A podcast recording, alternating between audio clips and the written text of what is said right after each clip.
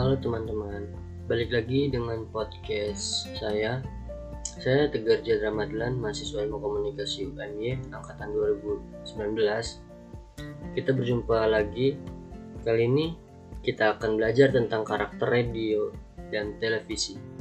Oke teman-teman, yang pertama saya akan menyebutkan karakter dari televisi. Berikut adalah karakter dari televisi. Yang pertama ada audiovisual. Jadi, televisi ini memiliki kelebihan, yakni dapat dilihat melalui gambar dan dapat didengar melalui suara. Dianggap media penyiaran yang paling akurat sebab memiliki gambar sehingga lebih mudah mencerna sebuah berita. Yang kedua ada berpikir dalam gambar. Nah, ada dua tahap yang dilakukan untuk membuat suatu berita yang berkualitas, yakni proses pertama adalah visualisasi.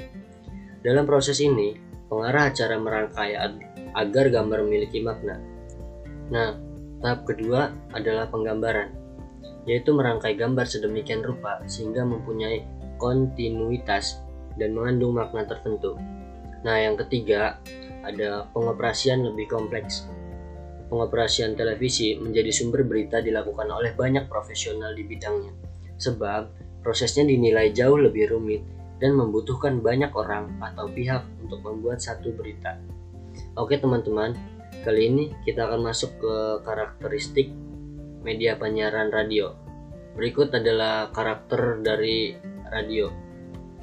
Yang pertama ada audio.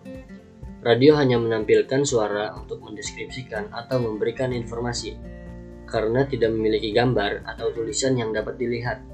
Sehingga pesan yang disampaikan radio relatif lama dicerna oleh pendengar. Yang kedua, ada berpikir dalam suara.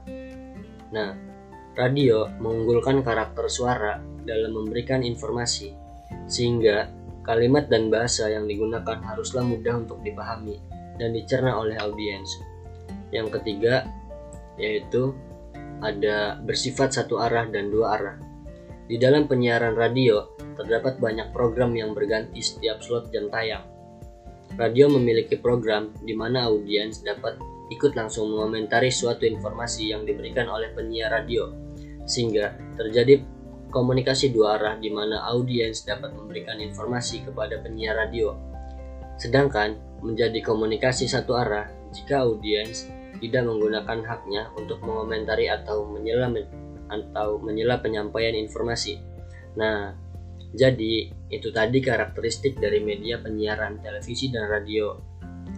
Terima kasih teman-teman sudah mampir ke podcast saya. Sampai jumpa di episode selanjutnya ya. Bye, see you.